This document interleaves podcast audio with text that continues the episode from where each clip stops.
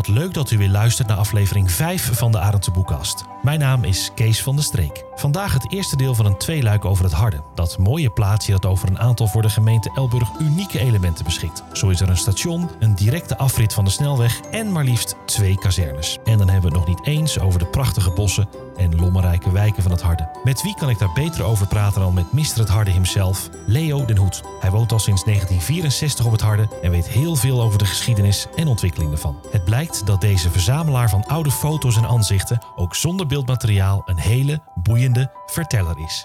Leo den Hoed, welkom bij de Arend de Boekkast. Fijn dat je bij mij te gast wilt zijn. Ik had eerst, voordat we gaan praten over de geschiedenis van het Harde, nog een vraag aan jou. Jij bent natuurlijk... je woont volgens mij al heel erg lang op het Harde, moet ik natuurlijk zeggen. Ja, uiteraard. Nu ben je ook geïnteresseerd in geschiedenis, dat kan niet anders. Maar nu kun je op zoveel onderwerpen specialiseren in de geschiedenis. En nu kies jij voor dat kleine plaatsje op de Veluwe met dat mooie station. Kun je eens uitleggen, waar komt die fascinatie voor het Harde vandaan? Nou ja, die fascinatie komt in zoverre met het verzamelen van aanzichtkaarten ben ik begonnen. Mm-hmm. Door iemand die rondliep op de kazerne met aanzichtkaarten, gebouwen te bekijken. En toen loop ik eens naar die man toe. En toen sloeg bij mij ineens de bliksem in, zeg maar. En toen denk ik, gut, dat is ook wel leuk. En toen ben ik alles van het Harde en van de lege plaatsen Oldenbroek gaan verzamelen. En wanneer was dat ongeveer? Ja, toen, nou laat ik eens zeggen, begin jaren 80 denk ik. Oh ja, oké. Zo. Ik weet niet precies meer hoor, maar rond die tijd, ja. Dus je begon bij aanzichtkaart en langzaam begon je meer de geschiedenis van het Harde te bestuderen. Ja, dat is eigenlijk toen ik met pensioen gegaan ben. Toen waren ze bezig met het boek op het Harde aan het maken. En toen zei er iemand, joh, Leo den Hoed, die heeft een heleboel aanzichtkaarten en die weet ook veel van het Harde. Die moeten we er ook bij halen, want ik was toen nog geen lid van Arend de Boekkast. Oh, ja. En toen ben ik in die commissie beland. En toen ben ik eigenlijk, met Tom Bergstra... een beetje, de trekker is een groot woord... maar ik was een van de weinigen die met pensioen was... en ik had heel goede ingangen bij de dorpsbewoners. Omdat ik een heleboel Hardenezen kende. Uh-huh. En als je daar... ik moest foto's gaan verzamelen van allerlei onderwerpen. En als je daar aan de deur staat voor te bellen... en je staat een beetje met een hoge keel... dan zeggen ze van, nee, die man moeten we niet... Nee. Je moet achterrummen. En dan was het goed. En dan moest je ook zeggen van wie jij komt. Oh, Gaat Poonsteen naar me gestuurd? Oh nee, dan is het goed. Kom maar binnen. Ja. Weet je wel, op die manier ben ik erin gerold. En zo ging dat. Ja. En dat heeft uiteindelijk geleid tot het boek Op het Harde. Je hebt het ook bij je. Het ligt daar daarnaast ons. Als we nou eens even dan helemaal teruggaan... naar het begin van het Harde, het ontstaan daarvan. Hoe lang kijken we dan terug in de tijd? Ja, in het boek wordt dan wel eens wel wat jaartallen genoemd... maar in 1850, toen ontstond er een veldbuurt... of was er al een veldbuurt, Apelo... met ook een stukje Koekoek. Mm-hmm. En daar stonden wat strooie hutten... en ook aan de overzijde van de weg, zeg maar het oude Harde noemen we dat... Daar stonden ook wat hutjes, maar dat was niet direct, viel dat onder de Koekoek. Dat was meer het oude Harde, noemen ze dat toen. Ja. Ik zeg tegen me dat Harde, dat is pas ontstaan in de 19e eeuw dus. Ja, dat was helemaal niets, totaal niets. Want als je dat vergelijkt met Doornspijk en Elburg, 1850 de eerste. Zeg maar dat het in de kalender die genoemd wordt van... in het boek ook, daar is het zo'n beetje begonnen. Hmm. En dan stond daar hutten in het gebied Apelo en de Koekoek... met een plaat, daar hadden ze ontdekt. Er was een plaat met een harde ondergrond. En dat noemden ze de Haringsberg. Later is er gezegd, dat kan ook de Haakse Berg geweest zijn. Oftewel de Hokseberg, want de Hokseberg zit haaks... op de Stadsweg als je binnenkomt. Ja. En nu is het gewoon de Hokseberg. Maar daar in die buurten stonden dan wat strooie hutten. En begonnen ze toen ook te praten over het Harde? Nee, totaal nog niet. Nee, dat is ook zo vreemd. Die namen, het Harde, op sommige kaarten komt die voor als het Harde. En dat is later, op de stafkaarten zie je dat gewoon verbasterderen. Een kommaatje T ervoor. harde. Ja. Ik denk dat dat er zo ingeslopen is door een cartograaf. Ja. Die dat een keer die naam veranderd heeft. Ja. Ja, en die heeft veel op zijn geweten, nog steeds is het harde. Ja. Ja. Wanneer wordt er dan wel voor het eerst over het harde gepraat? 1875 wordt er ook nog wel gesproken over lege plaats bij Oldebroek. Werd het ook wel eens genoemd. Mm-hmm. Want je ziet veel aanzichtkaarten. Daar staat op lege plaats bij Oldebroek. Maar dat komt, toen het station, want daar komen we zo al aan toe. En dat heette lege plaats Oldebroek. Ja. Dus al die huizen in de buurt noemden ze voor het gemak dan ook maar zeker lege plaats Oldebroek. Daar weet ik het fijne niet van hoor, waarom. Maar die lege plaats bestond dus eigenlijk al voordat we überhaupt over het harde spraken. Ja, die lege plaats, toen is dat zo'n beetje begonnen, die naam, ja. Het harde was ze toen en toen werd het harde, maar dat was allemaal in die tijd. En het harde komt dus van, die zijn het, de harde ondergrond? Het harde ondergrond, want je kwam, als je van Elburg kwam via de Stadsweg, dat was toen een modderige weg. Ja. Want dat was de ontsluiting van Elburg richting Epe, Doesburg. Mm-hmm. Voor de de vishandelaren, die kwamen daar langs. Ja. En die kwamen dan door een modderig weggetje. In de buurt van nu MFC Apello kwamen ze op een harde ondergrond. Dat was net zo'n beetje bij de Hokseberg. Waar het zwembad, nu het zwembad is. Ja, daar. En daar, dat merk je ook als je aankomt fietsen, dat daar ook iets hoger loopt. Ja. En dan, daar was die harde ondergrond. En dan zeiden die mannen daar van, we bind op het harde, weet je wel? Ja. Die kreet. Ja, en zo is van Lieverlee die naam ontstaan. Wanneer werd dat wat meer dan een paar strooien huisjes? Nou, het is namelijk zo, in de jaren 30, toen stonden er 40 woningen.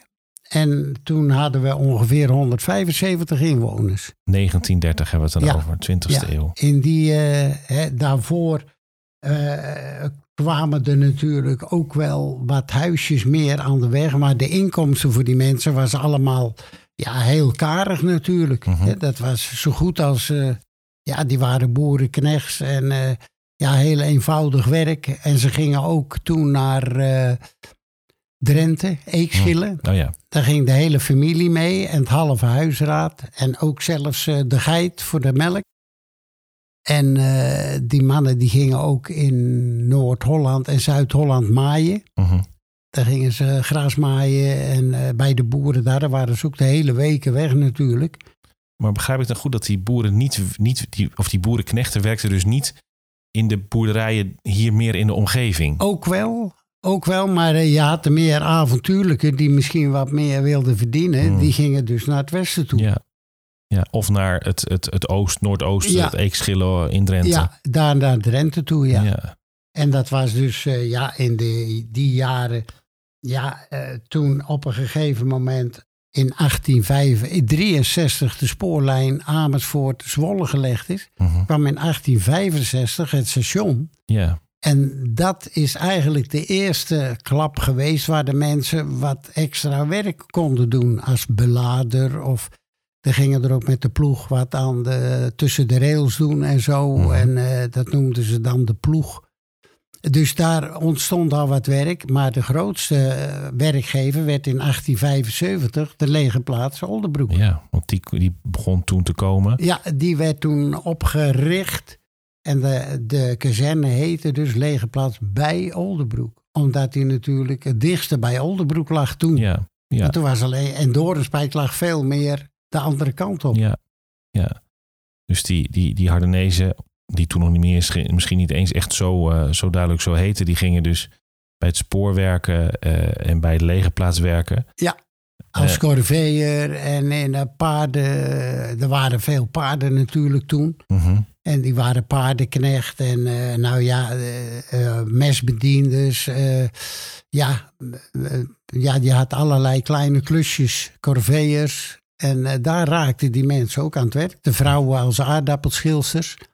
Dat was ook heel bekend. En die werkte ook op de lege plaats. Op de lege plaats in de keuken zaten zo'n heel koor, zaten er aardappels te schillen. Ja, door de Spijkse meisjes. Want op de harde was er toen eigenlijk nog niet zoveel. Nee. Die meisjes waren ook in feite tussen haakjes import. Ja. Hè, ja. Van Oosterwolde, Oldebroek, Doornspijk. Ja. Dat waren in feite, zeg ik altijd bij mijn lezing, ook importers. Ja. Dat schelden ze ons wel eens uit. Voor En volgens mij ben je pas echt Elburger, Hardanees, als je er gewoon de tweede of derde generatie zit, volgens mij. Dat duurt heel erg lang. Ja, inderdaad. Ja. Ja.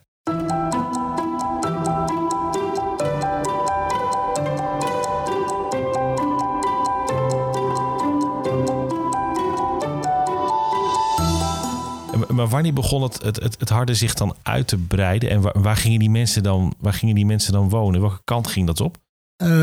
Daar aan de Eperweg kun je wel stellen, daar werden dus de eerste woningen ook gezet. Mm-hmm.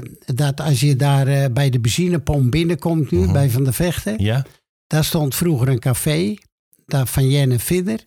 Dat was de eerste stenen bouw zo'n beetje. Die was denk ik ook al van voor 1900 sowieso. Oh, ja, dat is echt oud. Ja, en dan verderop die huisjes rechts en links, zeg maar. Die werden toen in die tijd gebouwd, wat zou ik zeggen, begin 30e jaren. Eind jaren 20, begin 20 ook nog wel. En... daar kwamen dus ook weer corveeërs die een beetje goed geld verdienden. Die hadden de durf om geld te lenen. En die verschillende, die zetten daar een huis neer. Mm-hmm. Dat noemden ze dan de Gouden Knobbel. Oh ja. Ja, of de Goudkust werd dat ook wel genoemd, weet je wel. Ja. Dat waren dan de mannen die dat durfden. En dan, voornamelijk was het dus aan de Eperweg. En er kwamen ook villa's in de jaren 30... En dat was zo'n beetje de vale oude waar nu La Platte zit. Oh ja. Dat was het eerste woning van burgemeester Feit. Die had daar een zogenaamde zomerhuis. Want die mocht daar van de gemeente Elburg niet permanent wonen. Nee. Dus die moest in Elburg en dan ging hij in de zomer daar wonen. En daarnaast zat Malma en... Daar was ook een rietgedekt huis. Dat is met de grote brand in de fik gegaan. Ja, in 1970 hè? Ja, er staat nu een modern Malma van Henk-Jan Strijker. Die hebben op diezelfde plek een mooie woning gezet. Uh-huh. En dan hadden we nog een huis van architect Rodenburg. En daar woonde ene Ludo ten Kate. Die woonde waar nu het winkelcentrum is. Dat is in de oorlog afgebrand. En dat is nooit meer opgebouwd. En die Ludo ten Kate, daar zit een verhaaltje aan. Die had een kuikenbroederij. En die was gespecialiseerd in het fokken van verschillende soorten. Want die had erin gestudeerd. Oh ja. En die is in de oorlog bij de Duitsers gegaan. En daar heeft hij in Den Haag een hele hoge functie gekregen. Om de geslachtsafkomst van de Joden te bepalen. Oh. Dus die... Die was toen in 1942, dacht ik, dat het huis afgebrand is. En die is eigenlijk nooit meer teruggekomen. Want na de oorlog werd hij in zijn kuif gepikt. Oh ja. En, maar hij heeft een gevangenisstraf gehad. Dat heb ik niet helemaal kunnen speuren. Het harde is hij nooit meer geweest na de oorlog. Nee. En je hebt natuurlijk... Ja, en toen kwam je met de ontwikkeling. Ja, je had er op een gegeven moment... kreeg je... wat middenstand aan de weg. Uh-huh. En de weg is de Eperweg? De Elburger Epergrindweg heette het toen. En toen was het echt nog een grindweg. En dat is die weg die we dus nu Eperweg noemen. Ja, die je nu, toen later is de Elburgerweg geworden. Ja, nu is het gewoon de Elburgerweg, of de Eperweg. Ja. Maar toen heette het steeds Elburg-Eperweg, want het liep van Elburg naar Eper natuurlijk. Wat kies je dan? Ja. Ja. Maar je zegt, er kwamen wat middenstand kwam daar langs? Er kwam ook een bakker, ene Bosch, die zette daar een boerderij voor 1900 al. En die had in die boerderij ook een bakoven voor brood. Mm-hmm. En die had ook wat levensmiddelen. Daartegenover, daar zat Harmpje van Putten in een oude boerderij... En die verkocht peterolie tot brood en alles wat ertussen zat. Uh-huh. En die is later weer naar een winkeltje naar de overkant gegaan. Daar zat later Jan van den Berg, ook een heel bekend figuur. In welke tijd spreken we dan over? Dan zitten we, moet ik even koppelen, Jan die is 49. Ja, dat was ook in de jaren 30. Ja. En dan verderop, dan kwam bakker Spijkerboer. Ja, wanneer die gekomen is, dat weet ik niet meer precies. Dat was ook ja, nog wel eerder. En die had een bakkerij waar je weer het dorp uitgaat, zeg maar. Daartegenover, daar zat fietsenmaker Bos. Uh-huh. Die was van de jaren 60 weer. Ja. En bakker Grootkezijn van 32. Die zit daar, die heeft daar... En die zit er nog steeds. Ja, ja. En die heeft, ja, dat was een, meen ik, Dan moet ik even kijken. Was nou een Oldebroeker of kwam die nou uit Oosterwolde? Ik geloof dat hij uit Oosterwolde kwam. Nou, Grootkezijn komt veel voor in de omgeving. Ja. Dus dat... En dan had je nog later... ja. Je had dan Jenne Vidde, dat was dan een lang boerenhuis noemden ze dat. Uh-huh. En die had in 1915 een aanvraag gedaan om daar een cafeetje te beginnen. En daar heb ik dus de hele een prachtig papier, daar staat ze dat ze toestemming krijgt als bierhuishoudster. Dat is toch een functie die we tegenwoordig niet meer kennen? Nee. En die had daar een klein kamertje, daar mocht ze dan een café houden. En ook daarachter in dat gebouw zaten allemaal losse kamers en die werden weer verhuurd. Ja, aan allerlei mensen die daar... er was toen ook woningnood. Dus stelletjes die pas begonnen, die woonden meestal bij Jenne Vidder in een kamer. Ja. En er was 1 toilet buiten en 1 pomp. En dan moest het hele spul daarmee doen. Ja. Kom daar tegenwoordig nog maar eens om. Goh. Ja, ja.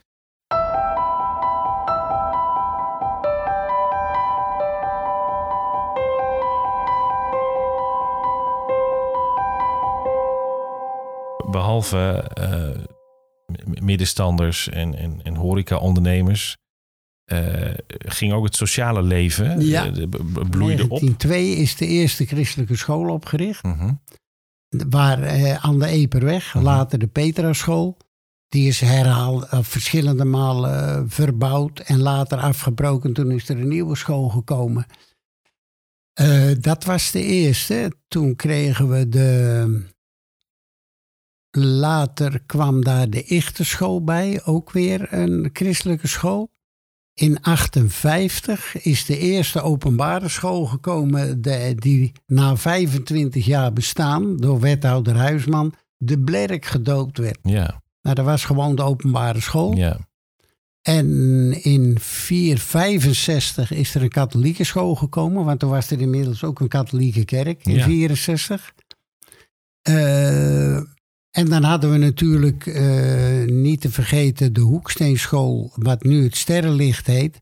Ja, dat heeft ook allemaal gedaantes doorstaan. Want in het Harde zijn de christelijke scholen de Petra's opgegeven. De Ichterschool van Pluimers, die in een prachtig stukje bos stond. Waar nu appartementencomplex Parkstraten staat. Dat is ook opgegeven. Dat is allemaal overgeheveld toen naar de Hoeksteenschool, die behoorlijk uitgebreid is. Ja. We hadden ook de kleuterscholen, christelijke kleuterscholen. Die hadden we aan de Blerkweg, die hadden we aan de Admiraal Helfrichweg. Ook een neutrale, ook aan de Parkweg. En we hadden een openbare weer later aan de Porfierstraat. Want voor degenen die dat niet weten, tegenwoordig is dat natuurlijk één basisschool geworden. Ja. Vroeger had je natuurlijk aparte kleuterscholen en aparte lagere scholen. Ja. Ja. En op de plek van het zogenaamde het Kwebbelnest, dat was de neutrale kleuterschool aan de Parkweg. Ja. Daar zit nu de gereformeerde christelijke school van artikel 31 zou ik maar zeggen. Ja. De gereformeerde kerk. En toen zijn inderdaad die kleuterscholen geïntegreerd tot basisscholen. En toen zijn die kleuterscholen opgegeven, ja. Want dat er zoveel scholen waren, betekent dus ook wel dat plaatsje wat begon met 4 strooie hutten zich langzaam wel uitbreidde. Ja, het werd echt natuurlijk van een veldbuurt werd het een dorp. Uh-huh. Is het nou een flink groot dorp gegroeid. Ja. En wat... Waren dat nog veelal mensen die op die kazerne werkten of die bij het spoor betrokken waren? Of ging dat van lieverlee toch meer uitgebreid worden? Nou, in eerste instantie kregen we nieuwbouw bij de Blerkweg. Dat is geweest in 1952. Mm-hmm. Dat was de Dorenspijker nieuwbouw. Ja. Met al die straatjes van de Herbert van Puttenweg, de Loomodesweg, Braakvoortweg, Herenveldweg.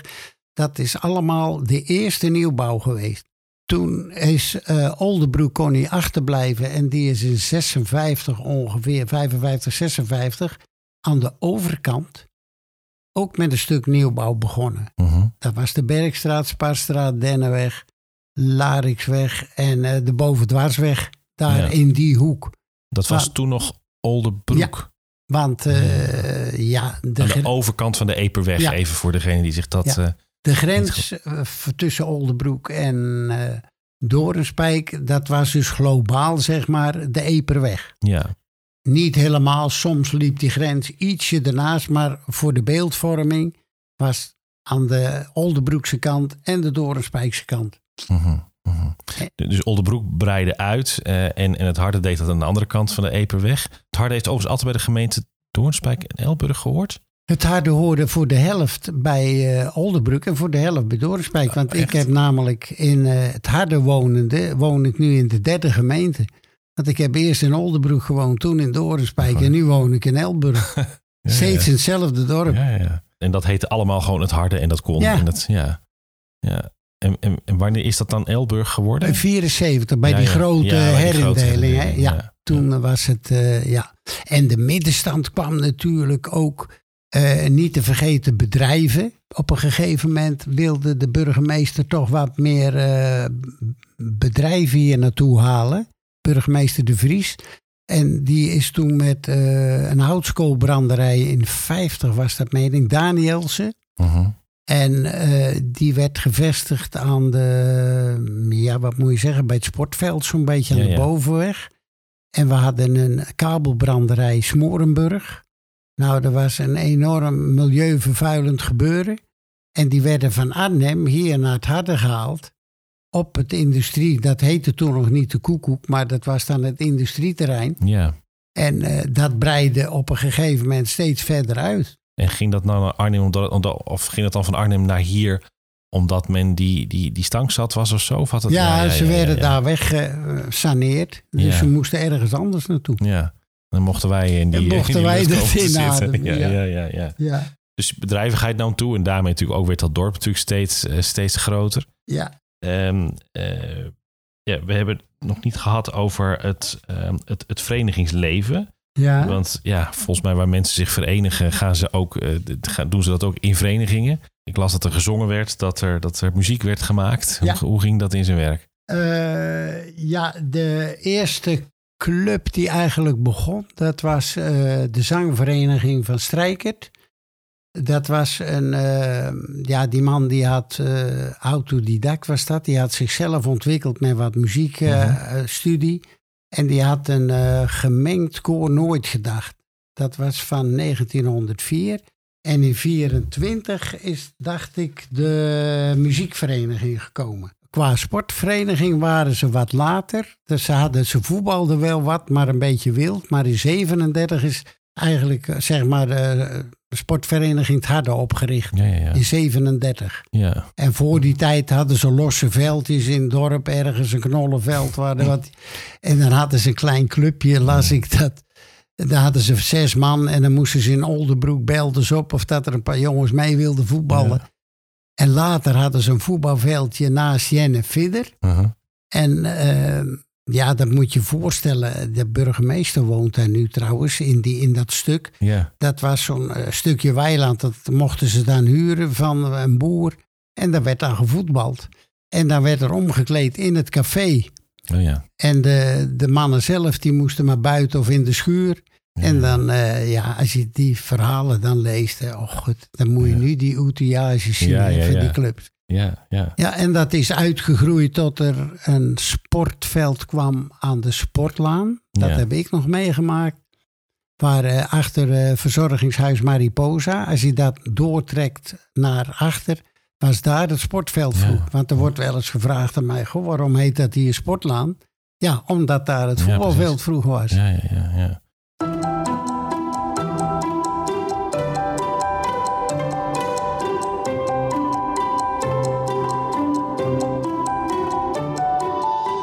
We hebben het in deze podcast, met de eerdere aflevering met Willem van Noorle, ook al gehad over, uitgebreid gehad over de Tweede Wereldoorlog. Toen hebben we het gehad over Doornspijk en over Elburg. Maar Het harde hebben we een beetje links laten liggen, maar laten we nu net mister het harde bij mij aan tafel hebben. Dus hoe was die Tweede Wereldoorlog op het harde? Kun je daar iets over vertellen? Er is niet zo heel veel van bekend. Nee. Ja, in zoverre dat er de nodige slachtoffers ook op het harde gevallen zijn natuurlijk. Mm-hmm, mm-hmm. Maar van het ondergrondse werk, ik zit toevallig nu een boek te lezen over Zwaluwenburg. Ja. Maar daar was op het harde was er blijkbaar toch wel redelijk ondergronds gebeuren. Ja. Maar er is weinig van bekend.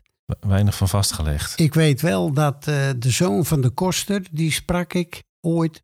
En die zei dat de steenguns onder de preekstoel van Elim lagen. Ja, ja. Die hadden ze daar ergens verstopt. Ja. En er zullen natuurlijk ook wel Joodse mensen wel eens tijdelijk ondergebracht zijn.